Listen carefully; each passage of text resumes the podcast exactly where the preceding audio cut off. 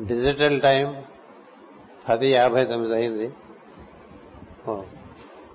ఓ మూడు మార్లు ఓంకారం చేసి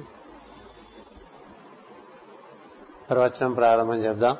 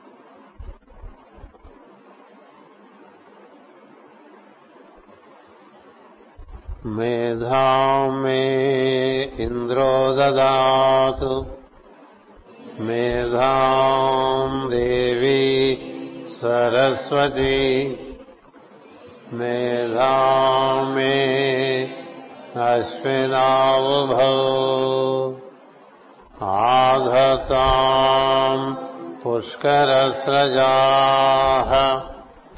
आप्यायन्तु ममाङ्गानि। वाक् प्राणश्चक्षु श्रोत्रमधो बलमिन्द्रियाणि च सर्वाणि सर्वम् ब्रह्मोपनिषदम् माहम् ब्रह्म निराकुर्याम्। मा मा ब्रह्म निराकरोत्। अनिराकरणमस्तु। अनिराकरणमस्तु।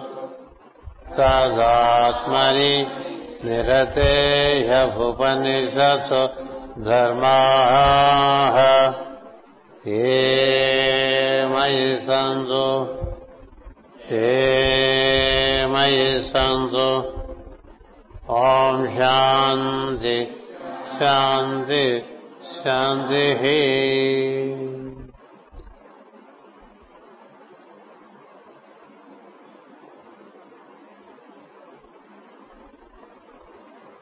శ్రీ శార్వరీ నామ సంవత్సరం దక్షిణాయనం గ్రీష్మ ఋతువు ఆషాఢ మాసం శుక్లపక్షం పౌర్ణమి శనివారం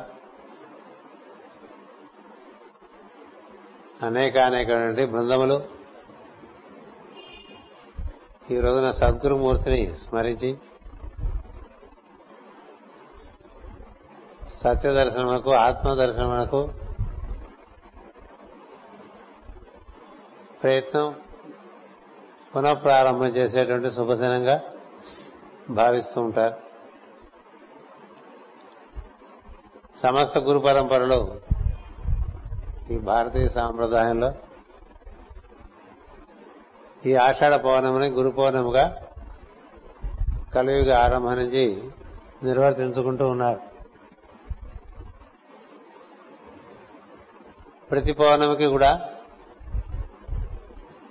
సద్గురువు పౌర్ణమికి పౌర్ణమి గడియలకు ఆరు గంటల ముందు ఆరు గంటల తర్వాత తన సమయాన్ని భౌగోళికంగా ఉండేటువంటి శిక్ష బృందముల కోసం ఏర్పాటు చేసుకుని ఉంటాట ఆయన.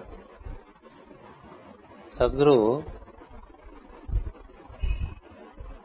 పౌర్ణమి సందర్భంగా శిష్యులందరినీ అనుగ్రహించేటువంటి ఒక సాంప్రదాయం అనాదిగా ఉన్నది. పౌర్ణమి ఘడియలు రేపు పది గంటలకి పూర్తవుతాయి. అంతకుముందు ఆరు గంటలు అంతర తర్వాత ఆరు గంటలు. ఆయన అందుబాటులో ఉంటారట. ఇది మనకి హిమాలయ పరంపరాగతమైనటువంటి బోధగా అంది వస్తూ ఉన్నది. ఆ ఘడియలలో ధ్యానం చాలా ముఖ్యం. దానికి ప్రాతిపదికగా మనం ఈ పౌర్ణమి శుభగడియలకు ఉన్ముఖం అవటం కోసం ఈ రోజు నుంచి రేపు సాయంత్రం వరకు కార్యక్రమాలు పెట్టుకున్నాం. ఈ రోజున ఉదయం పదకొండు గంటలకు మనకి పౌర్ణమి తిథి ప్రవేశించింది. రేపు పది గంటలకు అది పరిపూర్తి అవుతుంది గుర్తుపెట్టుకోండి పౌర్ణమి తిథి అంతమందే సూర్యచంద్రుల యొక్క ఉన్ముఖత్వం పరిపూర్ణంగా ఉంటుంది. నూట ఎనభై డిగ్రీలు అంటాం కదా. ఇప్పుడు మనకి ఒక పదమూడు డిగ్రీల ముందు నుంచి ఆ ఉన్ముఖత్వం కోసం చంద్రుడు సూర్యుడితో అనుసంధానం చెందే సమయం జరుగుతూ ఉంటుంది. అందుచేత సూర్యుడు అంటే మనలో ఉండేటువంటి ఆత్మతత్వమే. ఒక సూర్యుడుగా మనకు కనిపిస్తున్నటువంటి వాడు మొత్తం జగత్తుకి వ్యాప్తి చెంది ఉన్నటువంటి ఒకే తత్వం యొక్క వ్యక్త రూపం అలాగే మనం కూడా మనలో నేననేటువంటి ప్రజ్ఞకు వ్యక్త రూపం అంచేత మనలో ఆత్మ బయట కనబడుతున్న సూర్యుడు ఇద్దరు ఒకటే. ఆ తత్వానికి మనం ఉన్ముఖం అవటం కోసం ఇలా ఒక ఇరవై నాలుగు గంటల ముందు నుంచి ప్రయత్నం చేసుకునే వాళ్ళు ఉన్నారు. నలభై ఎనిమిది గంటల ముందు నుంచి ప్రయత్నం చేసుకునే వాళ్ళు ఉన్నారు. డెబ్బై రెండు గంటల ముందు నుంచి ప్రయత్నం చేసుకునే వాళ్ళు ఉన్నారు.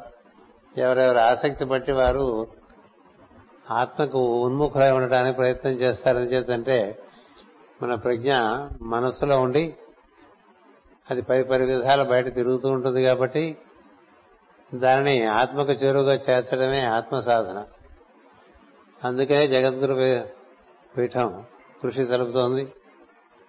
అన్ని బృందాలు ఆ విధమైనటువంటి కార్యక్రమంలో ఈ రోజున ఇమిడి ఉంటాయి. అందుచేత మనం చేసేటువంటి ఈ కార్యక్రమం ఇక్కడ. ఇది మనం హైదరాబాద్లో దివ్యకళాల్లో కళాంజలిలో కూర్చుని అక్కడ బృందంతో మాట్లాడుతున్నట్టుగా భావించి చేసుకోవచ్చు. లేదా అందరం ఒకే ఒక పుణ్యమైన ప్రదేశంలో చేరి అక్కడ కూర్చుని అందరము ఒకే ప్రవచనం వింటున్నట్టుగా కూడా భావన చేసుకోవచ్చు. ఎందుచేతనంటే భావము చేతనే మనకి అనుభూతి ఉంటుంది. అలాంటి భావన మనం ఈ సంవత్సరం తప్పనిసరిగా చేసుకోవాల్సిన పరిస్థితి వచ్చింది. ఈ సంవత్సరం మనకు నేర్పిన ముఖ్యమైన పాఠం ఏంటంటే ఎక్కడి వారు అక్కడే సాన్నిధ్యం పొందనని ఎక్కడి వారు అక్కడే గురు సాన్నిధ్యం పొందండి.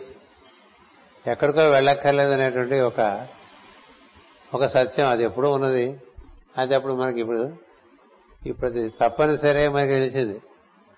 అంచేత మన ఊళ్ళో కూడా చాలా మంది ఇక్కడికి రాలేని వాళ్ళు లేక వేరే వేరే కారణాల వల్ల రాలేకపోతున్నటువంటి వాళ్ళు వాళ్ళు కూడా వాళ్ళ ఇంట్లో ఓ మొబైల్లోనో ఒక ఐప్యాడ్లోనో వచ్చిన ల్యాప్టాప్లోనో లేకపోతే వాళ్ళకు ఉండేటువంటి స్మార్ట్ టెలివిజన్లోనో ఈ కార్యక్రమాలు చూసేవాళ్ళు ఉంటారు. అంతేత మనం ఇక్కడ మాట్లాడుతున్నప్పుడు ఇది అనేక అనేకమైన చోట్ల ఇది దీన్ని శ్రవణం చేసేటువంటి ఆసక్తి కలిగినటువంటి సాధకులు ఉన్నారు. అందరికీ నా హృదయపూర్వకమైన శుభాకాంక్షలు ఈ గురుపూర్ణం సందర్భంగా. ప్రతి గురు పౌర్ణమి ఒక ప్రత్యేకత ఈ గురు పౌర్ణమి కూడా అలాగే ఒక ప్రత్యేకత. గురువు అనేటువంటి తత్వం మనలోనే ఉంది అసలు నిజానికి. మన శిరస్సునంతా ఆవరించి ఉన్నటువంటిదంతా కూడా బృహస్పతియే బుద్ధులకు బృహస్పతి అని చెప్తారు. ఆ బృహస్పతియే ఆయన ఈశ్వరుడు అని కూడా చెప్తాం. ఆయన మనలోనే ఉన్నాడు. మనలోనే దైవం యొక్క స్థానం ఒకటి ఉన్నది. మనలోనే మనం ఉండే స్థానం ఒకటి ఉన్నది. మన అందరం మన ఇళ్ళలో దైవానికి ఒక స్థానం ఏర్పరచుకుని ఆ ఇంట్లో మనం తిరుగుతూ ఉంటాం కదా. ప్రతి వారి ఇంట్లో ఏదో చిన్న గూడనే ఉంటుంది. ఆస్తిక్య బుద్ధి ఉండేటువంటి ప్రతి గృహంలో కూడా ఒక చిన్న దైవం గూడు ఒకటి ఉంటుంది కదా. అందులో దైవాన్ని పెడతాం. ఏదో మనకు తోచినప్పుడు ఆయనతో మనం రిలేట్ అవుతూ ఉంటాం. మిగతా కూడా మన పనులు మనం చేసుకుంటూ ఉంటాం. అలా మనం మన మనసులో కూర్చుని ఉంటాం చేత ఈ శరీరం ఇంట్లో ఇక్కడ కూడా దైవానికి ఒక గూడు ఉంది. ఆ గూడులో ఉండే ఆ దైవాన్ని మనం కలవటం ఎలాగో తెలిపేవాడే సద్గురు. ఎందుచేతంటే అందరిలో ఉండేటువంటి ఈశ్వరతత్వంతో జీవుడు అనుసంధానం చెందితే ఆ ఈశ్వర స్థానం నుంచే ప్రతి జీవుడికి కావలసినటువంటి సలహా సంపత్తి సహాయము సహకారం అన్ని అందుతాయి. ఈ దేహంలోనే నారాయణుడు ఉన్నాడు ఈ దేహంలోనే నరుడు ఉన్నాడు. ఈ దేహాన్నే రథం అని చెప్తాం. అందుకని ఈ రథంలో నారాయణ స్వరూపంగా శ్రీకృష్ణుడు నరస్వరూపంగా అర్జునుడు ఉన్నట్లుగా మనకి ఉపనిషత్తులో ఎప్పుడో చెప్పబడి ఉన్నది. ఆ కథ మహాభారతంలో జరిగింది. మహాభారతంలో చదవక ముందు కూడా ఈ సత్యము శాశ్వతమైన సత్యం ఎప్పుడు ఉన్నది. మనలోనే దైవస్థానం ఉన్నది. మన ఇంట్లో ఎట్లయితే మనం దేవుడు గది పెట్టుకుంటాం అట్లా. మనలోనే మనం ప్రవర్తించే స్థానాలు ఉన్నాయి. అందుచేత మనలో ఉండేటువంటి దైవంతో మనం అనుసంధానం చెందటం అన్నా మన గురువుతో మనం అనుసంధానం చెందటం అన్నా ఒకటే. అనుసంధానం చెప్తే చెందితే ఏం చేయాలంటే చెంది నాకు ఇవి కావాలి నాకు అవి కావాలి అని అడగకూడదు. నేనేం చేయాలని అడగాలి. గుర్తుపెట్టుకోండి. సృష్టి ప్రారంభంలో చతుర్ముఖ బ్రహ్మ చేసిన ప్రధానమైన ధ్యానము దానికి ప్రతిస్పందించి నారాయణుడు చతుర్ముఖ బ్రహ్మతో పలికిన తీరు ఈ రెండు మనకి ప్రధానమైన అంశాలు.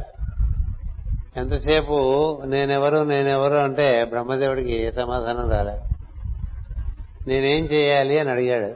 అప్పుడు సమాధానం వచ్చింది.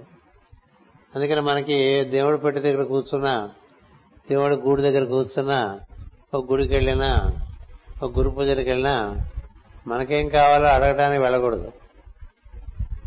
మనం ఏం చేయాలో అడగాలి. ఏం చేస్తే మన జీవితాలు పండుతాయో అవి మనకి సలహా చెప్పేటువంటి వాడు లోపల ఉండేటువంటి దైవం. ఈ లోపల ఉండే దైవమే బయట కూడా దిగి వచ్చి ఒక గురుమూర్తిగా సలహా సహకారం సహాయం ఇలాంటివన్నీ ఏర్పాటు చేస్తూ ఉంటాడు. తత్వమే దిగి వస్తే గురువు అవుతాడు. దైవమే దిగి వస్తే గురువు అవుతాడు. అంచేత బయట నుంచి ఒక గురువు గారు చెప్పిన సలహా అయినా లోపల నీకు అంతర్వాణి నుంచి వచ్చినది ఒక సూచనైనా దాన్ని అనుసరించే ప్రయత్నం చేసుకుంటూ ఉండాలి. అది నీ జీవితానికి అనుగుణంగా మలుచుకుని ఆ విధంగా నిర్వర్తించుకుంటూ ఉండాలి. అందుకని మనలో దైవానికి మనకి మనలో గురువుకి మనకి చక్కని వంతెన ఏర్పరచుకోవడానికి ఈ గురు పూర్ణమి పెద్దలు నిర్ణయించారు. ఎందుచేతనంటే ఆషాఢ మాసంలో సూర్యుడు చంద్రుని ఇంటికి వస్తాడు. అది విశేషం. ఆషాఢ మాసంలో సూర్యుడు చంద్రుడి ఇంటికి వస్తాడు. మనంతా చంద్రుడితో కూడి ఉంటాం. అంటే మనసుతో కూడి ఉంటాం. చంద్రమా మనసో జాత అంటాం కదా. అందుకని మనం మానవులైనటువంటి వాళ్ళం మనసంతతి మనసు అనేటువంటి కక్షలో ఎక్కువగా బతుకుతూ ఉంటాం. అందులో ఉండి బయటికి చూసుకుంటూ బయట తిరుగుతూ ఉంటాం. ఆ మనసు లోపల కూడా చూడగలదు. లోపల కూడా వినగలదు. లోపల కూడా స్పర్శ పొందగలదు. లోపల రుచిని పొందగలదు. లోపల వాసనను కూడా పొందగలదు. ఆ మనసుతో అంతర్ మనసుతో మనం లోపల ఉండేటువంటి దైవాన్ని గురువును ఆరాధన చేసుకునే విధానం ఒకటి ఉంది. అందుచేత ఈ లోపల బయట మనకి గురువులు దొరుకుతారు. గుర్తుపెట్టుకోండి. లోపల సద్గురువులు దొరుకుతారు. ఎందుకంటే నీ నీలో ఉండే ఈశ్వరుడే. నీ చైతన్యానికి కానీ నీ ప్రాణానికి కానీ నీ ఉనికికి కానీ నీ ఎరుకకు కానీ ఆధారం. అది తెలిసినటువంటి ఈశ్వరతత్వం తెలిసినటువంటి వాడు ఒక మూర్తి బయట అక్కడ మనకి ప్రత్యక్షమై. మనం బయట తిరుగుతుండే మనసులు ఉండేటువంటి వాళ్ళం కాబట్టి బహిర్ముఖమైన మనసులు అక్కడి నుంచి సలహాలు సహకారాలు ఇలాంటివన్నీ అందిస్తూ ఉంటాయి ఏదైనప్పటికీ అందుకున్న సలహాయాన్ని సలహాని ఆధారం చేసుకుని వృద్ధి చెందాల్సింది మనమే. అందుచేత మనం వృద్ధి చెందాలంటే మనం ప్రత్యేకంగా ప్రతి ప్రార్థన ఎందు కోరవలసింది ఒకటే. నేనేం చేయాలి అంత ఏం కర్తవ్యం? ఏం చేయాలనేది అంటే రెండు రకాలుగా ఉంటుంది. మామూలుగా మానవులకు ప్రారంభ కర్మ ఒకటి ఉండటం చేత ఆ కర్మ పరిపూర్ణం అవ్వకపోతే కృతకృత్యుడు కాలేదు అవలేడు జీవితంలో. తాను చేయవలసిన పనులు చేయని వాడు కృతకృత్యుడు కాలేడు ముందుకు పోలేడు. అవి అడ్డుపడుతూ ఉంటాయి. అంచేత కర్మకు సంబంధించిన జీవితం ఒకటి ఉంటుంది. అది కాక దివ్య కర్మను ఇంకొక జీవితం ప్రారంభం చేసుకోవచ్చు.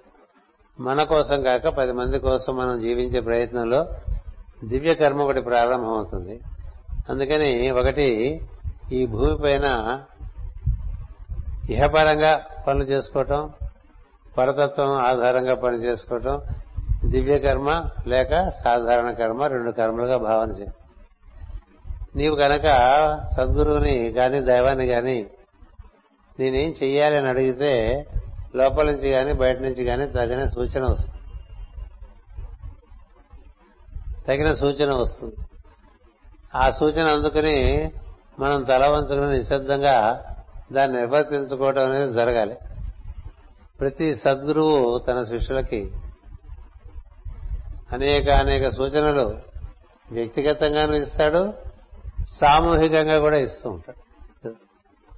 అంచేత ఈ వ్యక్తిగతమైనటువంటి సూచనలు ప్రత్యేకంగా మన దీక్షకు సంబంధించినవి. సామూహికంగా ఇచ్చినవి మన వృద్ధికి సంబంధించినవి. అందులో ఎన్ని వీలుంటే అని మన జీవితంలోకి అందిపుచ్చుకుని వాటిని నిర్వర్తించుకోవడం వలన మనలో వృద్ధి కలుగుతుంది. అది మనం బాగా గుర్తించాలి. అంతా ఎవరో వండి పెడితే మనం తినేస్తాం అనుకోబోకండి. మన చేతే వండించి వంట చేతంలో కూడా రుచి కల్పించి అంటే సాధనలో రుచి. ఆ రుచి ద్వారా సాధనలో మనకే వికాసం కలుగుతుంటే తదనుగుణ ఆనందం కలిగి క్రమక్రమంగా క్రమక్రమంగా మనం వెలుగుదారుల్లో నడిచేటువంటి సహాయం అందించేటువంటి వాడు సద్గురు. అందుచేత ఆ గురువు గారు ఇచ్చిన సూచనలు పాటిస్తున్నంత కాలమే ఆ గురువు గారికి మనకి సంబంధం ఉంటుంది. గురువు గారు ఇచ్చే సూచనలు మనం పాటించకుండా గురువు గారిని బాగా స్తోత్రం చేస్తున్నాం అనుకోండి గురువు గారు అంతా సంతోషించడు. ఎందుకంటే సద్గురువులకు ఎవరికి భట్టరాజులు అక్కర్లేదు.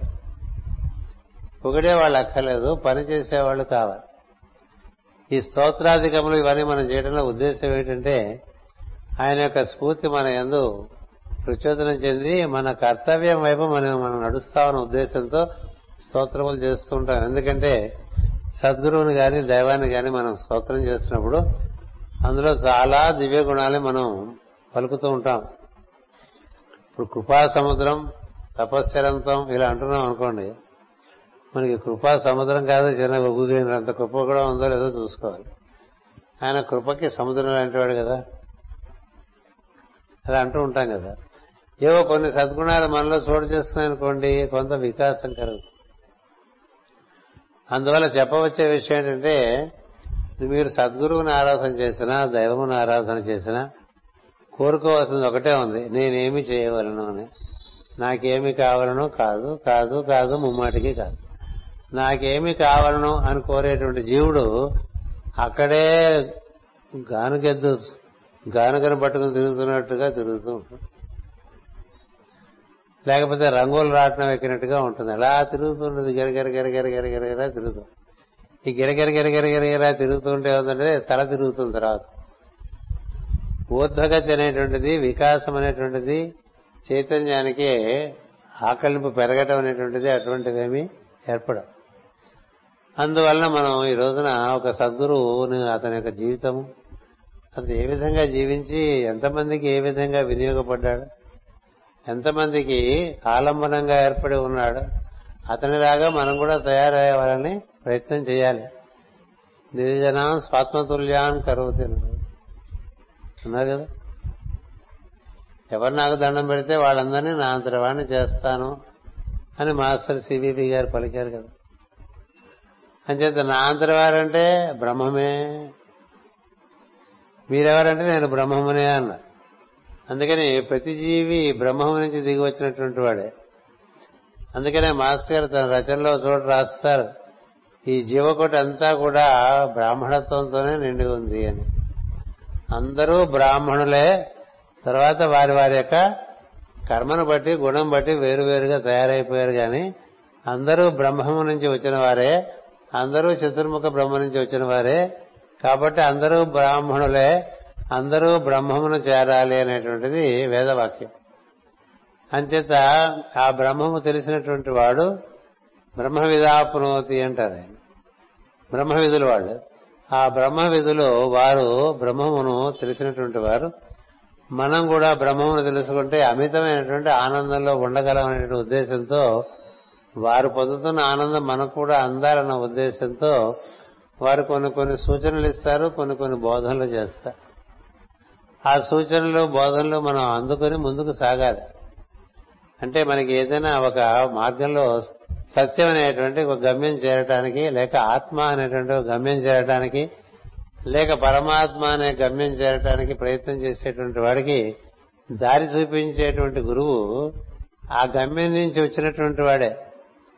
అందుకని అతనికి దారి తెలుసు. దారి తెలుసు కాబట్టి నువ్వు ఉన్న పరిస్థితికి నువ్వు ఎలా నడిస్తే నీ దారిలో నువ్వు అక్కడికి చేస్తావో చెప్తారు ఇప్పుడు మనం అందరం కనుక ఇప్పుడు మన భారతదేశానికి కేంద్రమైనటువంటి నగరం ఉజ్జయిని. దాన్ని అవంతికా నగరం అని కూడా అంటాం. అది మనకు ఉండేటువంటి అత్యంత పుణ్య ప్రదేశాల్లో ఒకటి అవంతిక. నవపురాలు చెప్తూ ఉంటారు పవిత్రమైన పురాలు భారతదేశంలో. అందులో అవంతిక ఒకటి అక్కడే మనకి ఉజ్జయిని ఓంకారేశ్వరుడు రెండు జ్యోతిర్లింగాలు తర్వాత అమ్మవారి శక్తి పీఠాలు కూడా ఉన్నాయి. సరే అది అలా ఉండగా మనం అక్కడ చేరాలనుకోండి ఇప్పుడు మనం ఈ విశాఖపట్నం నుంచి వెళ్ళేవాళ్ళు ఎలా వెళ్ళాలి? అంటే వాళ్ళు కొంచెం వాయువ్య దిశగా వెళ్ళాలి. కదా? అలాగే ఢిల్లీ లేక హస్తినాపురం నుంచి వచ్చేవాళ్ళు ఎలా రావాలి? అంటే దక్షిణంగా రావాలి. అంతే కదా? అలాగే పూరి జగన్నాథ్ ఆ ప్రాంతాల్లో ఉండేటువంటి వాళ్ళు ఉజ్జయిని చేరాలంటే ఎలా వెళ్ళాలంటే పశ్చిమంగా వెళ్ళాలి అని చెప్తారు. బొంబాయి నగరంలో ఉండేవాళ్ళు ఎలా వెళ్ళాలంటే తూర్పుగా వెళ్ళాలని చెప్తారు. కన్యాకుమారిలో ఉండేవాళ్ళు ఎలా వెళ్ళాలంటే ఉత్తరంగా వెళ్ళాలని చెప్తారు. ఇదేంటి ఒక్కొక్కళ్ళు ఒక్కొక్క చోట ఒక్కొక్క రకంగా చెప్తున్నాడు గురువు గారు అనుకుంటారు కాదు. ఒక గమ్యానికి ఒక్కొక్క జీవుడు ఒక్కొక్క రకం స్థితిలో ఉండటం చేత అక్కడి నుంచి చేరాల్సి ఉంటుంది. కదా? గమ్యం ఒక్కటే మార్గాలు వేరుగా ఉంటాయి. అందుకని తెలిసిన గురువు ఏం చేస్తారంటే వ్యక్తిగతమైన సూచనలు కొన్ని ఇస్తాడు నువ్వు ఇవి చేసుకో అని. అవి వాడికే పరిమితం. ఇక ప్రతి వారికి ఉంటుంది సద్గురువుతో ఇలా చేసుకో అని చెప్పి మర్చిపోతే చేసేదేం లేదు. ఇంకొకసారి చెప్తాడు ఇంకా అంతగా రెండు సార్లు కన్నా చెప్పట్టు ఎందుకంటే వాడికి శ్రద్ధ లేదని అర్థం. రెండోసారి చెప్పినా కూడా మర్చిపోతున్నట్టంటే వాడికి శ్రద్ధ లేదని అర్థం. అంచేత మనం ఆచరించేటువంటి విషయాలు కొన్ని మనకి సద్గురువు చెప్తాడు. ఆ బోధనలు మనం వ్యక్తిగతంగా మనకి చెప్పినా మనం తూ చా తప్పకుండా అనుసరించాలి. అది దీక్ష. అది కాకుండా ఆయన చేసేటువంటి బోధనలు అనేకములు ఉంటాయి అవి మనకి వికాసానికి సంబంధిస్తాయి అందుచేత ఈ గురు పరంపరలో మనకేం చెప్తారంటే నాలుగు మార్లు సంవత్సరంలో సద్గురువుని కలిసి ఆయన సాన్నిధ్యంలో ఉండే ప్రయత్నం చేయమని చెప్తారు. నాలుగు మార్లు. అది ఎలా ఉందంటే విశ్వత్పుణ్య దినాలు సంక్రమణ దినాలు ఈక్వినాక్సెస్ అండ్ సొలిస్టిసెస్. అలా కాకపోతే ఏదో రకంగా మూడు నెలలకు ఒకసారి కలవటం అనమాట గురువు గారు అలా ఒక సాంప్రదాయం ఇచ్చారు. ఇచ్చి మన యొక్క ఆచరణాత్మకమైనటువంటి సాధన ఉన్నదే. దాన్ని చక్కగా నిర్వర్తించుకునే ప్రయత్నాన్ని ఇంకొంచెం ఆయన సన్నిధిలో బల బలపరుచుకోవాలి.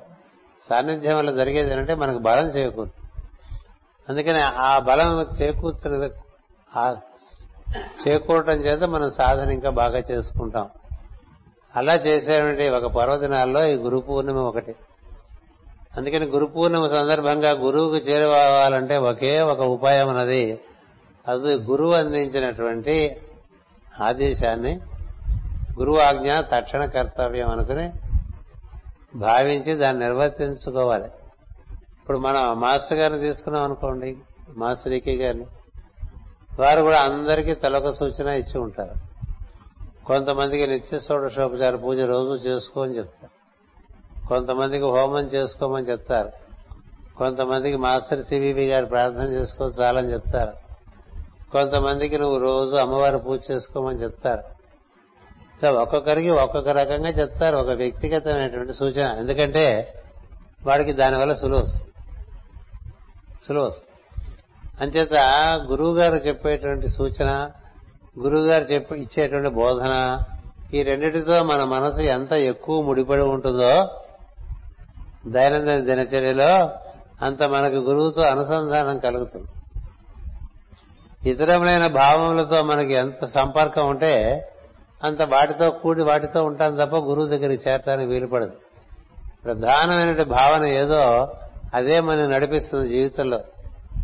అది ధనాశ కావచ్చు లేకపోతే పదవి గురించి కావచ్చు లేకపోతే కీర్తి గురించి కావచ్చు లేకపోతే ఆరోగ్యం గురించి కావచ్చు లేకపోతే కుటుంబం గురించి కావచ్చు దేశం గురించి కావచ్చు నువ్వు దేని గురించి నా భావన నీలో ప్రధానంగా ఉందో అదే నీ జీవితాన్ని నడిపిస్తుంది. సందేహం లేదు. అందుచేత ఉపనిషత్తు ఏం చెప్తుందంటే నీ యొక్క గురువు నీ ముందు నడుస్తూ ఉంటా ఉంటాడు ఎప్పుడు పురోహితుడై. పురోహితుడు అంటే నీ పురోహితుడు అంటే మన మామూలుగా మన ఇంటికి వచ్చి పూజలు చేసేవాడని కాదు అర్థం అదొక అర్థం. పురోహితుడు అంటే నీ ముందు నడిచేవాడు. నీకు ముందు నడిచేవాడిని పుర అంటే ముందు. పూర్వము హితుడు నీకు ముందు నడిచి దారి సులభం చేస్తూ ఉంటాడు. నీవు నడిచిన బాటలో ముళ్ళు పూలుగా మారుగా అని పాడుకోలే మాస్టర్ దారిలో నడిచారు. ఏ దారిలో నడిచారు? అంతకుముందు ఋషులందరూ ఏ దారిలో నడిచారో ఆ దారిలోనే నడిచారు. కొత్త దారేం లేదు. కొత్త దారేం లేదు. ఆయన నడిచిన దారిలో మనం కూడా నడుద్దాం. మనం నడవటానికి మనకు సూచన ఇచ్చారు. ఆ సూచన మనం అనుసరించాలంటే మన ముందు ఎప్పుడూ గురువు నడుస్తాడన్న భావన ఉండాలని గుర్తుపెట్టుకోండి. ఎక్కడికైనా వెళ్ళండి. మీరు కూరలకు వెళ్ళండి మాల్కి వెళ్ళండి సినిమాకి వెళ్ళండి. ఎక్కడికి వెళ్ళినా నీ ముందు నీ గురువు ఉన్నాడన్న భావన ఉంటే నీకంతా శుభమే ఉంటుంది. నీ ముందు కన్నా నువ్వు గురువు కన్నా ముందుందో అనుకుంటే నీ అంత మూర్ఖుడు ఎవరు ఉండడు. గురువు నీ పక్కనే ఉన్నాడు అనుకున్నా కూడా పర్వాలేదు. పక్కన నిలబడిన పాడారు కదా. పక్క నిలబడి రాముడు రామ త్యాగరాజస్వామి సంగతి చూశాడు కదా. కదా? అయితే పక్కనన్నా ఉండాలి ఎదురుగానే ఉండాలి. వెనకుంటాం కూడా మంచిదే. వెనకుంటే వెన్ను తట్టి కాపాడుతూ ఉంటాడు. మనలో వెన్నులోనే ఉంటాడు కదా అసలు. విష్ణువన్న గురువు అన్న ఇవన్నీ ఒకే పేరు తత్వానికి అనేక నామాలు. అని చేత వెన్నుగా నిలబడ్డాడు అనుకోండి అసలు నీ మనసులోనే మనం పనులు చేస్తున్నప్పుడు ఈయన మనతో ఉన్నాడు అని గుర్తు లేదనుకోండి. వాడు గురువుని ఆశ్రయించిన వాడు కాదు.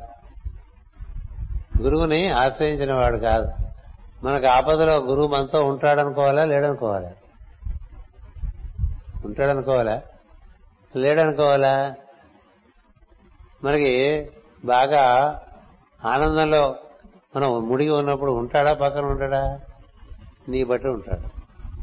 నీకు సుఖంలో అయినా దుఃఖంలో అయినా కష్టంలో అయినా నష్టంలో అయినా సౌకర్యంలో అయినా అసౌకర్యంలో అయినా నీ భావన ఎందు గురువు ఉంటే నీ పక్కనే గురువు ఉంటాడు.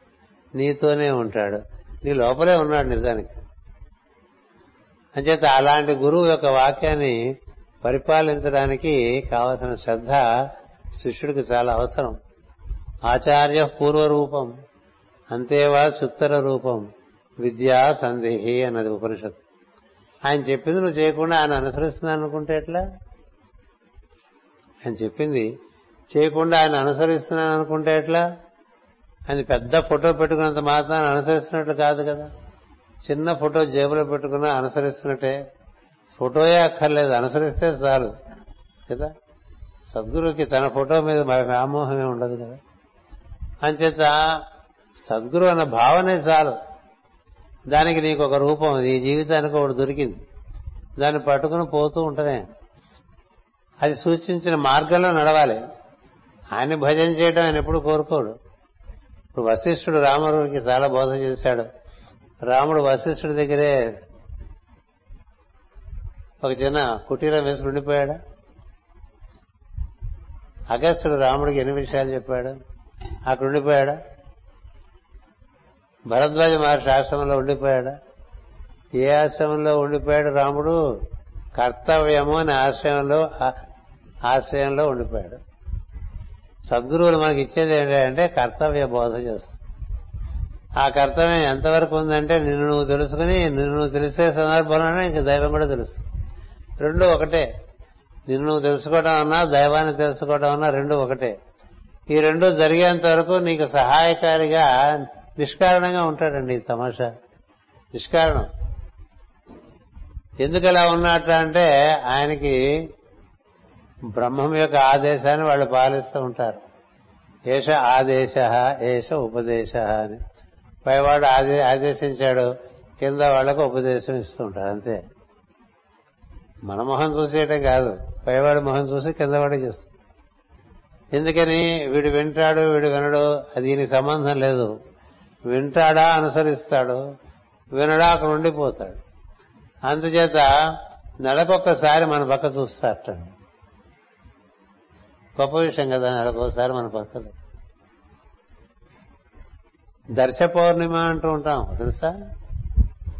దర్శ పౌర్ణిమ ప్రతి పౌర్ణిమను దర్శ అమావాస్య అనరు దర్శ పౌర్ణిమ అంటారు. ఎందుకంటే పౌర్ణమి నాడు నువ్వు ఆరాధన చేసినటువంటి దేవత గాని గురువు గాని నీకు దర్శనం ఇవ్వచ్చు సాన్నిధ్యం ఇవ్వచ్చు సూచనలు ఇవ్వచ్చు ఏదైనా చేయొచ్చు ఆయనతో కూడి ఉండొచ్చు. అందుచేత మనం ఏం చేయాలి?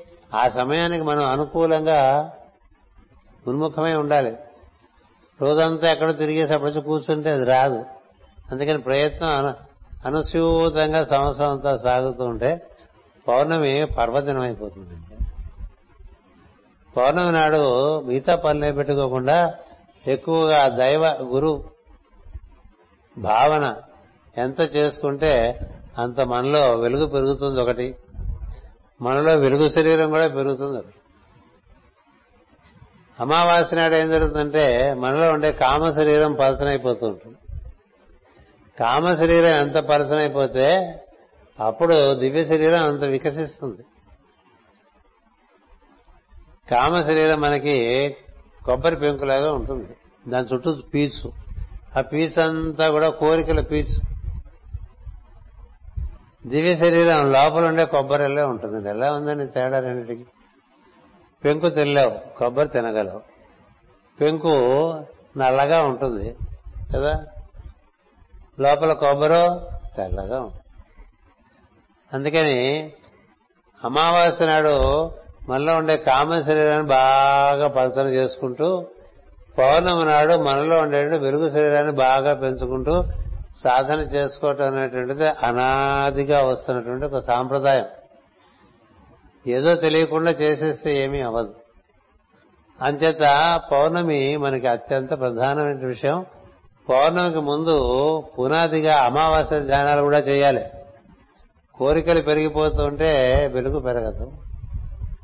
వెలుగు పెరగాలంటే కోరికల నుంచి కర్తవ్యం వైపు మనసు బాగా దానికి రుచి కలగాలి. అది కలిగించేటువంటి వాడు గురువు. మనకి శుక్లపక్ష చంద్రుడు. అలా కాంతివంతంగా పెరుగుతూ వస్తాడు. బహుళ అష్టమి వరకు కూడా కాంతినిస్తూనే ఉంటాడు. బహుళాష్టమి వరకు అక్కడి నుంచే క్షీణం అవుతుంది అందుచేత మనలో వెలుగు పెరగాలంటే మన గురువు చెప్పినటువంటి బోధన వినాలి. అందుచేత ఈ గురు పౌర్ణమికి ఇలాంటి ప్రాధాన్యత. నిజానికి వేదవ్యాస మహర్షి పేరున గురు పౌర్ణమి మనం చేసుకుంటూ ఉంటాం. వేదవ్యాస మహర్షి పుట్టినది వైశాఖ పౌర్ణమి నాడు. తెలుసా? వేదవ్యాస మహర్షి పుట్టినది వైశాఖ పౌర్ణమి లాగా బుద్ధులాగానే. బుద్ధుడు తర్వాత వచ్చాడు. వేదవ్యాస చాలా ముందు వచ్చినటువంటి మహానుభావుడు. కేవలం ఈ కలియుగంలో మానవులకు చక్కని మార్గం చూపించాలన్న ఉద్దేశంతో పురాణాలు పదిహేడు పురాణాలు రాసి వేదాలని నాలుగు వేదాలుగా విభజించి అర్థమయ్యేట్లుగా తయారు చేసి బ్రహ్మమును చేరటానికి బ్రహ్మసూత్రములు రాసి అవన్నీ ఈ రోజుల్లో ఈ కలియుగంలో ఈ మనుషులకు ఏం అర్థమవుతుందని ఆయనకే సందేహం కలిగి మహాభారతం రాసి ధర్మానంతా చెప్పి ఆ మహాభారతంలో మొత్తం యోగం అంతా కూడా చక్కగా భగవద్గీత రూపంలో కృష్ణముఖంగా అందించాడు ఆయన. అందించింది వేదవ్యాసుడే ఎందుకంటే శ్రీకృష్ణుడు అర్జునుడితో యుద్ధంలో మాట్లాడింది గట్టిగా పది నిమిషాలు కూడా ఉండదు. అవతల యుద్ధం పెట్టుకుని యువతల ఉపన్యాసాలు చెప్పుకుంటూ కూర్చుంటే అవతల వాళ్ళు ఊరుకోరు కదా. ఈయన క్లుప్తంగా పద్దెనిమిది వాక్యాలు మాట్లాడాడు. పద్దెనిమిది వాక్యాలు మాట్లాడితే పద్దెనిమిది సూత్రాలు అయినాయి. ఆ పద్దెనిమిది సూత్రాలని వేదవ్యాస మహర్షి ఏడు వందల శ్లోకాల్లో మనకు అందించాడండి. అది ఆయన గొప్పతనం. కదా? అంచేత అలా భగవద్గీతను భగ భారతంలో చూపించి ఉంచాడు. అప్పటికే ఆయనకి సంతృప్తి కలక నారదుని యొక్క ఉపదేశం ఆధారంగా చాలా బాగా రుచి కలిగేటువంటి విధంగా భగవత్ సాన్నిధ్యం అందరికీ సులభంగా అందుబాటు అయ్యే విధంగా శ్రీమద్ భాగవతాన్ని ఏర్పాటు చేసి పరితృప్తి చెందాడు వేదవ్యాస మహర్షి. ఆయనను ఆషాఢ పౌర్ణమికి నువ్వు అధిపతిగా ఉండి ఈ కలియుగాంతం వరకు ఈ గురుతత్వాన్ని ఈ ప్రపంచంలో బాగా వ్యాప్తి చేసేటువంటి కార్యక్రమాన్ని శ్రీకృష్ణుడు ఆయనకు అప్పచెప్పారు శ్రీకృష్ణుడు దిగొచ్చిన తర్వాత మనకి తెలిసి చేసిన పనులు చాలా ఇంత ఉంటాయి. ఓ ఒగ్గు గిన్నెడు అంత ఉంటాయి రాసిన విషయాలు కూడా మహా ఉంటే ఒక చెంబుడు ఉంటాయి.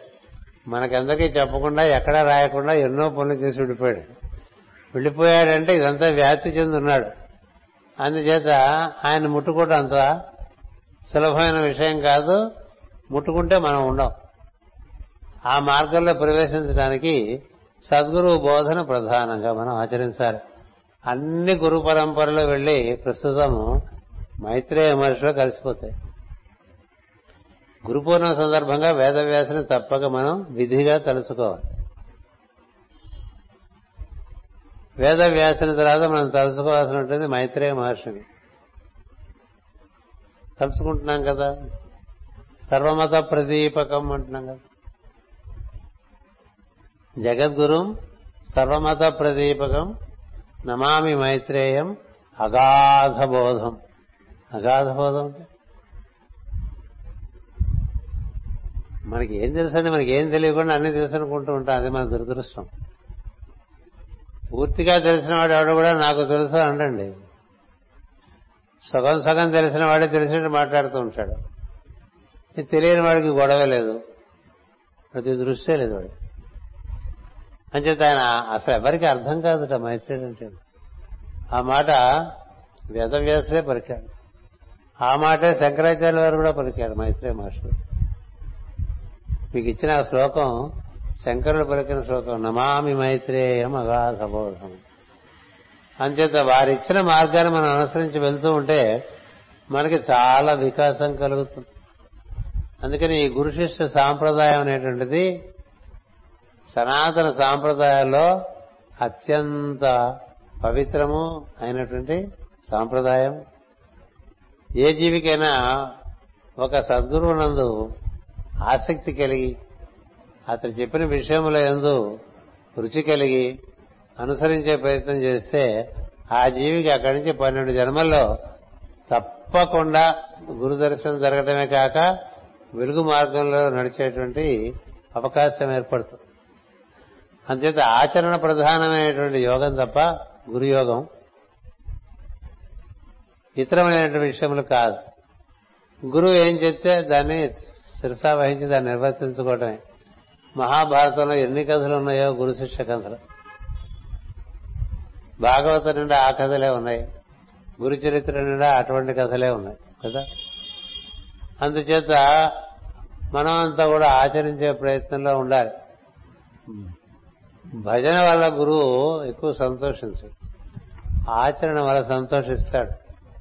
మీ దగ్గర ఇద్దరు పని వాళ్ళు ఉంటే ఒకడు పని చేస్తున్నాడు అనుకోండి మీ పని సులువవుతూ ఉంటుంది. ఇంకోటి పని చేయకుండా మీ చుట్టూ భజన చేస్తున్నాడు అనుకోండి మీకు వాడు న్యూసెన్స్ అయిపోతూ ఉంటాడు కదా? అందుకని ఎవరిని ఎక్కువ గురువు నమ్ముకుంటాడో తనకు పని చేసి పెట్టేవాడు నమ్ముకుంటాడు. తన చుట్టూ భజన చేసేవాడి వల్ల తన పనులవు కదా? అంచేత ఆచరణాత్మకంగా ఉంటుంది గురు సాన్నిధ్యం. అది ఉపనిషత్తులో ఎలాగో చెప్పబడి ఉన్నది.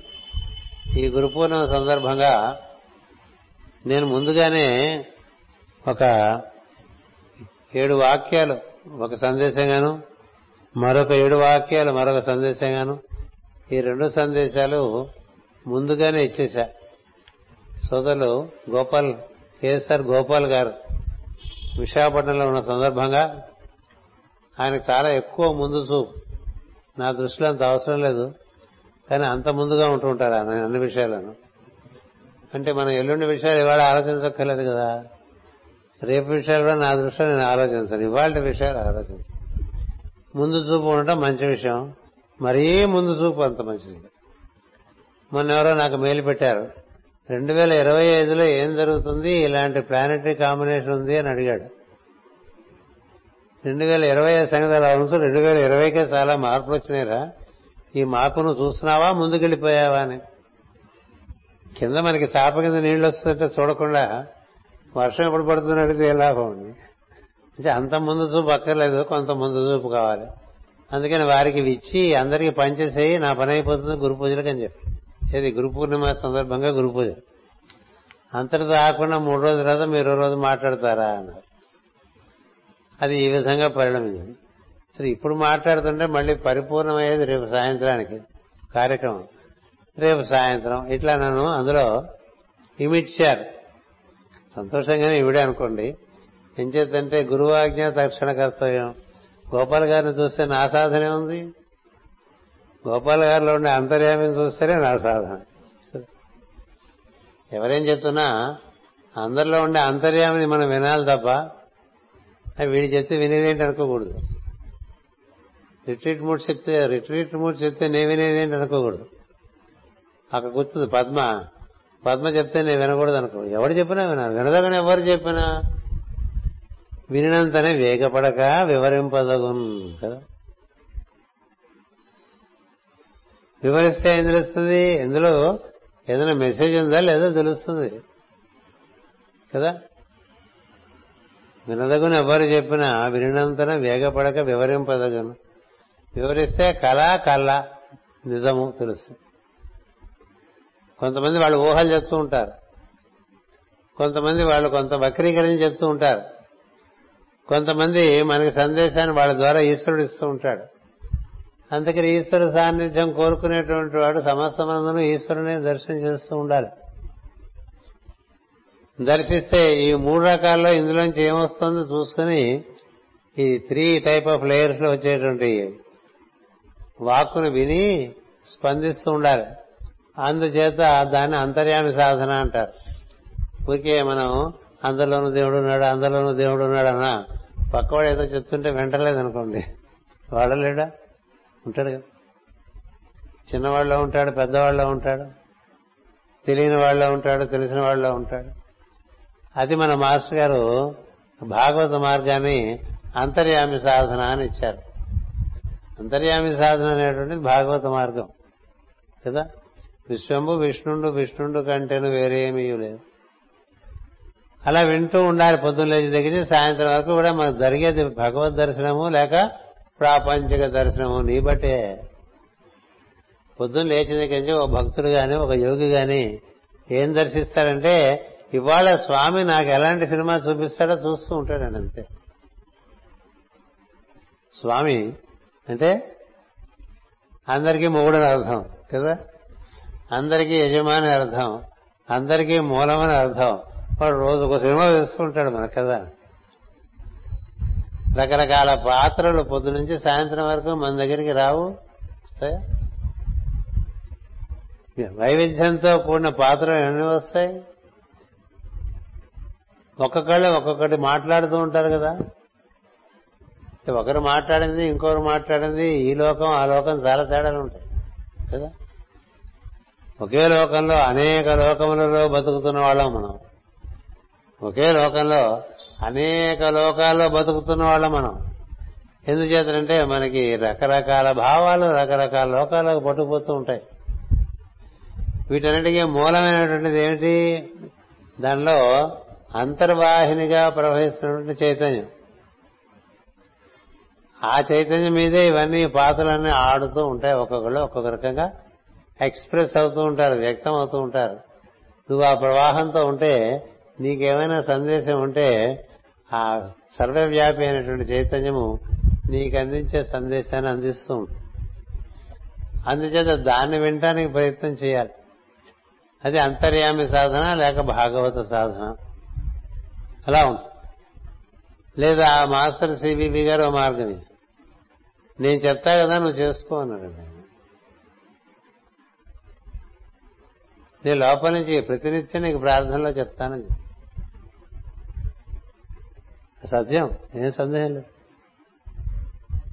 నేను ప్రత్యక్షంగా అది సత్యమని చెప్పగలిగినటువంటి స్థైర్యము ధైర్యము కలవండి ఏం చేద్దంటే ఆయన వన్ టు వన్ నీకు లోపల నుంచి అన్ని ఇలా చేసుకో అలా చేసుకో. ఆయన ఏం చెప్పారు? పొద్దున సాయంత్రం నా నామం తరుచుకుని కన్నులు మూసుకుని కూర్చుంటే నీ లోపల నుంచే నేను నేను బాగు చేసుకుంటా అన్నాడండి ఆయన. నీ లోపల నుంచి నేను నేను బాగు చేసుకుంటాను ఎందుకంటే నువ్వెంత చెడిపోయావో నీకు తెలియదు కదా. నీకెంత అనారోగ్యం వచ్చిందో నీకు తెలియదు ఆరోగ్యం దేహపరంగా ఉండొచ్చు మనోపరంగా కూడా ఉండొచ్చు. మానసికం కదా? స్వాభావికం. ఎన్ని రకాలుగానటువంటి అనారోగ్యమైనా ఆయనకి సమర్పణ చెందామనుకోండి నేను చూసుకుంటారా అన్నాడు. నేను చూసుకుంటా అంటే ఆయన ఏం చేస్తారంటే మనకి ఇలా చేసుకో అలా చేసుకో ఈ విధంగా ఉండు ఆ విధంగా ఉండు అని సూచనలు పంపిస్తారు. మనకి చాలా మతిమరుపు కాబట్టి ఆయన ఏం చెప్పారంటే ప్రార్థన అవంగానే నీకేమైనా సూచనలు లభించినాయి అనిపిస్తే అదో పుస్తకంలో రాసుకో వాటిని అనుసరించు అని చెప్పి. మనం ఏదో మహామేధావులాగా ఎవరం పుస్తకం పెట్టుకొని రాసుకోం కదా. నోట్బుక్ ఏది? ప్రేయర్కి నోట్బుక్తో రావడం అనేటువంటిది ఒక దీక్ష. ప్రేయర్ అయిన తర్వాత అందులో మనకి లోపల కలిగిన భావాలు రాసుకోవడం ఒక దీక్ష. లేదా తర్వాత లోపలికి వెళ్ళి గుప్తంగా రాసుకోవాలి. నువ్వు అనుసరిస్తున్నప్పుడు ఆయన లేకపోతే అనుసరిస్తున్నట్లు కాదు. నేను సివివి గారు ఫాలోవర్ అంటే కుదరదు. ఎందుకంటే సివివి గారు ఫాలోవర్ నేను అని అనుకున్నట్లయితే పొద్దున సాయంత్రం ప్రార్థన చేయటం ఆయన చెప్పేటువంటి విషయాలను నోట్ చేసుకోవటం ఆ నోట్ చేసుకునే వాటిని ఆచరణలో పెట్టడం ఇలాంటివన్నీ చేయాలి. అది దీక్ష. లేదా ఈకే గారు ఫాలో అని అనుకుంటున్నాం అనుకో. అనుకుంటే అంతర్యామి అందరిలో ఉండే దైవాన్ని అనుసరిస్తూ ఉండు చూస్తూ ఉండు వింటూ ఉండు. నీ కర్తవ్యం ఏమిటో వాళ్ళకి చేస్తూ ఉండు. ఎలా అన్నా ఉండు. ఏదో ఒకటి పట్టుకో. ఏం పట్టుకోకుండా పది విషయాలు వింటూ ఉంటే ఏం జరుగుతుంది? ఏమీ కాదు. లోపల చెరువు కూడా ఎండిపోతుంది. ఏది? మనం అలా కూర్చుంటే ఋతువులు మారి చెరువు ఎండిపోతుంది. చెరువు దగ్గరికి ఎందుకు వచ్చామో తెలియదు. తాగటానికి వచ్చామో కడుక్కోవడానికి వచ్చామో దేనికి పనికిరాదు కానీ నీరు లేనప్పుడు బురద. అంచేత ఏదో దాంట్లో దిగు. యేసుక్రీస్తు మాట చెప్పాడు. ఒకడేదో బావులు తవ్వటానికి పొలంలో ప్రయత్నం చేస్తుంటే ఎవడో చెప్పాడు ఇక్కడ తవ్వు బాగుంటుంది ఈశాన్యంలోనే.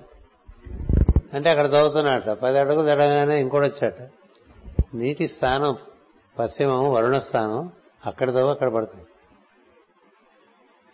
అంటే అక్కడ తవ్వేట. అక్కడ తవ్వుతుంటే పది అడుగులు తవ్వేసరికి ఇంకోటి వచ్చాట వచ్చి అక్కడ ఎక్కడ కదయ్యా? నీరు ఉండటంటే ఉత్తరంలో ఉంటే శుభం నీకు. అందుకే ఉత్తరంలో దోమన్నట అప్పుడు మూడు గుంటలు అయినాయి. మూడు పది పది గుంటలు. ఈ లోపల ఒక గురువుగారు వచ్చారట. వచ్చి ఏంట్రా ఇలా మూడు గుంటలు తవ్వావు? అని అడిగితే బావి తవ్వుదామంటే వాడు అక్కడ తవ్వమన్నాడు. అక్కడ తవ్వుతుంటే ఇంకోటి వచ్చి ఇక్కడ చెప్పాడు ఇక్కడ తవ్వాను. ఇక్కడ తవ్వుతుంటే మరొకటి వచ్చి ఇక్కడ తవ్వమన్నాడు ఇక్కడ తవ్వాను. అంటే నవ్వాడు. పిచ్చోదా ఒక చోట తవ్వింటే ముప్పై అడుగులు పడి నీళ్ళు వచ్చేసావు కదా. ఒకే చోట ఈ ముప్పై అడుగులు తవ్వింటే నీకు ఎక్కడ చోట నీళ్ళు వచ్చేది కదా. ఇప్పుడు అక్కడ పది అక్కడ పది అక్కడ పది అక్కడ పది ఏం ఉపయోగం? అవలా? ఏదో ఒకటి గట్టిగా పట్టుకోవాలి. ఒక్కొక్క గురువు ఒక్కొక్క మార్గం ఇస్తాడు. దాన్ని గట్టిగా పట్టుకోవాలి. త్రికరణ శుద్ధిగా దాన్ని ఆచరించాలి త్రికరణ శుద్ధి. అలా చేయకుండా ఊరికే ఫ్యాషనబుల్గా తిరుగుతూ ఉంటే అదో క్లబ్ అవుతూ ఉంటుంది అంతే. చాలా గురు పరంపరలో ఏర్పడినటువంటి సంఘాలన్నీ ఎవరిని క్లబ్బులుగా తయారవుతూ ఉంటాయి. They should not be made clubs they should become camps for సాధన. ఆత్మ సాధనకు దివ్య దర్శనానికి మార్గం చూపించేవి సద్గురువు చెప్పే బోధలన్నీ. అలాంటివి చాలా వస్తూ ఉంటాయి మనకి. అయిపోయేది ప్రార్థనలో.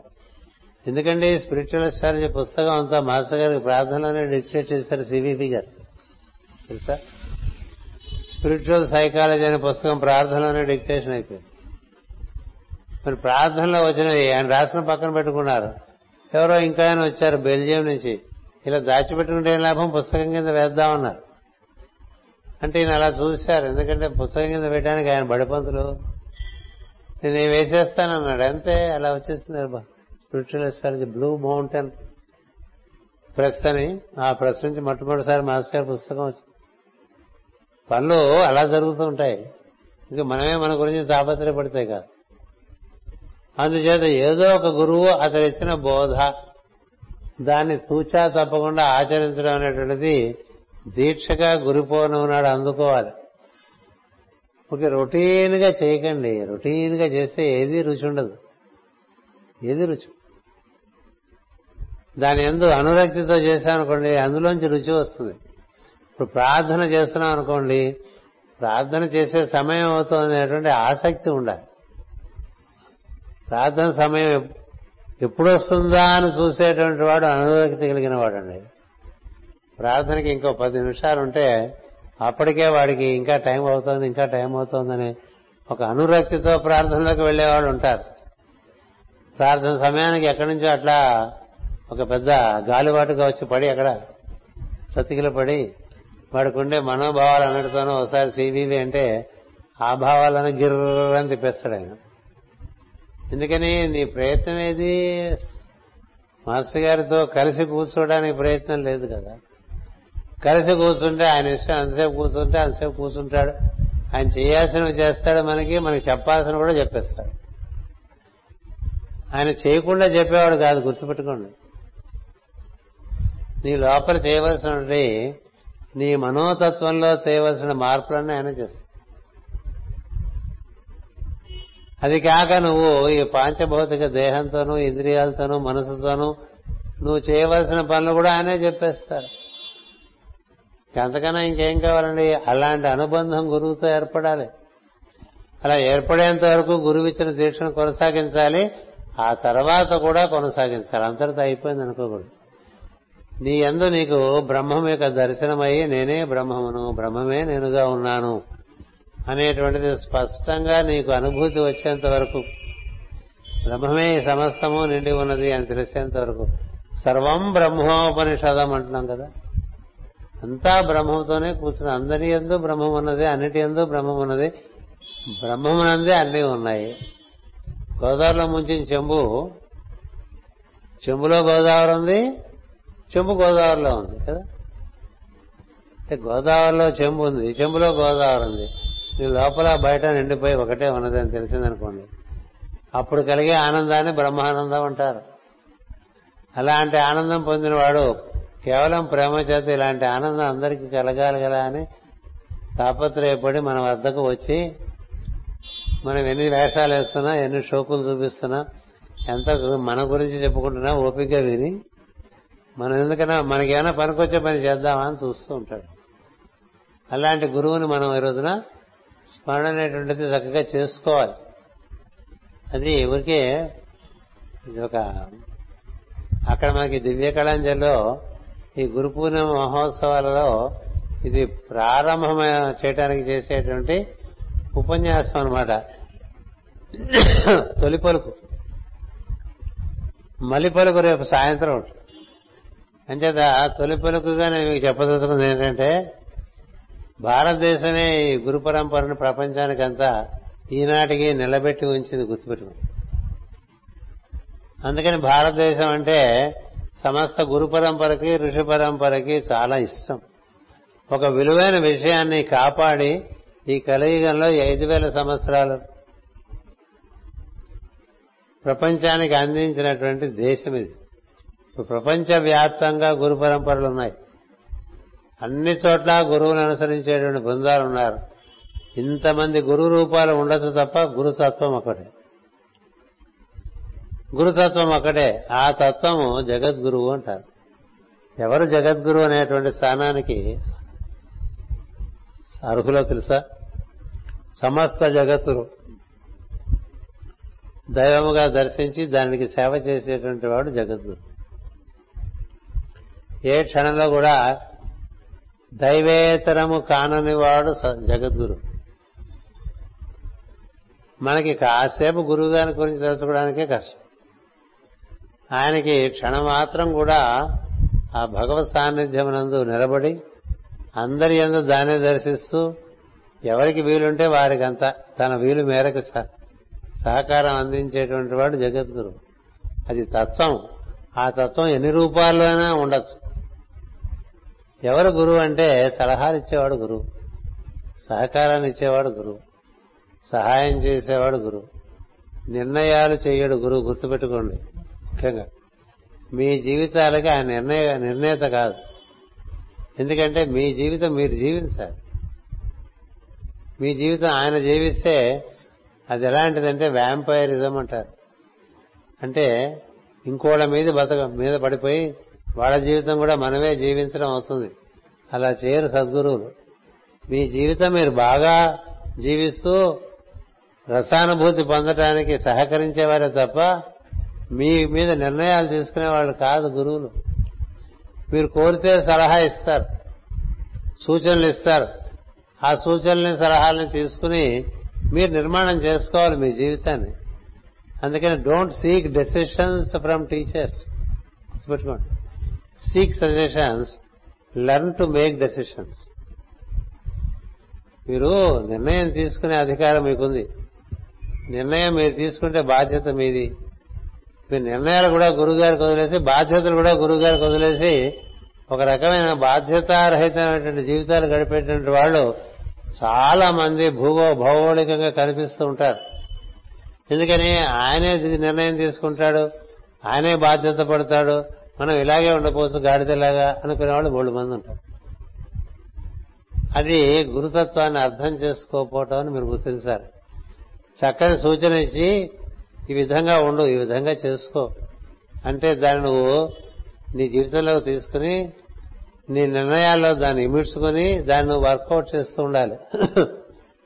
అంచేత మీ జీవితాలు బాగా పండటం కోసం ఆయన వచ్చాడు తప్ప మీ జీవితాలు ఆయన జీవించడానికి రాలేదు. అందుకని no teacher ever takes decisions for others life he can guide he can suggest he can advise which you can receive set it in your own life conditions and take a decision అలా కాకపోతే ఎప్పటికీ మీరు నిర్ణేతలు కాలేరు. మీరు ఎంతసేపు ఇతరుల మీద ఆధారపడిపోయే వాళ్ళుగా ఉండిపోతారు. ఎంత పెరిగినా మన నిర్ణయాలు మనం తీసుకోలేని పరిస్థితి వస్తే ఎట్లా? మన నిర్ణయాలు మనం తీసుకోవడానికి తోడ్పడేవాడు సద్గురువు తప్ప మన నిర్ణయాలన్నీ ఆయనే తీసుకుని మన జీవితం అంతా ఆయనే జీవించేస్తే నువ్వేమైపోతా నీ జీవితం ఏమైపోతుంది? నీకు వికాసం కలుగుతుందా? కలగదు. కలగదు ఎలాంటి వికాసము కలగదు. అలాగే ఉండిపోతావు. ఇది ఒక డిపెండెంట్గా. ఒక అనాథగా మిగిలి. ఎప్పుడు ఎవరు ఏం చేసి పెడతారా అనే స్థితికి వచ్చేస్తా. అది కాదు కోరుకునేది సద్గురువు. ప్రతి సద్గురువు తనను అనుసరించేవాడు తనంతట వాడు కావాలని కోరుకుంటాడు. తన్ని మించిపోతే ఇంకా సంతోషిస్తాడు. గురువు ఎప్పుడు తను మించిన శిష్యుడు చూసి ఆనందిస్తూ ఉంటాడు. గురువుని మించిన శిష్యుడు అని లోకం మెచ్చుకుంటూ ఉంటే ఆయన ఆనందిస్తూ ఉంటాడు. అంతేగాని వాడి కింద అలాగే ఉండిపోతూ అట్లాగే కాళ్ళకు మొక్కుకుంటూ నీ బాంఛనుంటూ బతికాడు అనుకో అలాంటి వాళ్ళ వాళ్ళ గురువుకి ఆనందం ఉండదు. అందుకని గుర్తుపెట్టుకోండి live your life with dignity with esteem seek advice when needed. అవసరమైన దానికి జీవితంలో అవసరమైన విషయాలు ఐదో పదగానే ఉండవు. మటిమాటికి గురువును ఏమడుగుతా ఆ రెండో మూడో పుచ్చుకొని నువ్వు దారిని పోతూ ఉండొచ్చు. పూర్వకాలంలో అలాగే చేశారు అందరూ. అంత వాలిపోవటం అనేటువంటిది ఈ మధ్యకాలంలో కలిధర్మంగా ఈ గురు శిష్య సంబంధంలో సోకింది. అది వెంటనే పోవాలి. అన్ని బృందాల్లో కూడా the master is in you the master also appears outside. He guides you from outside. How long? Up to some time. He guides from inside how long eternally నీకు లోపల ఉండేటువంటి గురువు శాశ్వతంగా నేను నడిపిస్తూనే ఉంటాడు. అలాంటి గురువు ఉన్నప్పుడు నీకు పది సంవత్సరాల నుంచే నీకు చక్కని స్ఫూర్తి లోపల నుంచి కలిగి తదనుగుణంగా నువ్వు నడిచేస్తూ ఉంటావు. ఎవరు చెప్పక్కర్లే. పది మంది చేత చెప్పించుకుంటేందుకు అలాంటి స్థితికి జగద్గురు పీఠంలో గురు పరంపరను అనుసరిస్తున్న వారు ఈ విషయాలన్నీ శ్రవణం చేసిన వారందరూ తప్పక స్వీకరించి ఆచరించే ప్రయత్నం చేయమని తెలుపుతూ సరిగ్గా పన్నెండు గంటలైంది. ఇంతటితో నా ఉపన్యాసం ముగిస్తున్నాను. ఇప్పుడు అక్కడ దివ్యకళాంజలిలో సోదరి సుజాత గారు ప్రణవారాధన చేస్తారు. ఇప్పుడు ప్రణవారాధన ఉంటుంది పన్నెండు గంటలకి. రామకృష్ణ శాస్త్రి గారు ప్రణవారాధన చేస్తారు. మనం ఇక్కడ ప్రణవారాధన చేసుకుని మన దారిని మన గూళ్ళకి మనం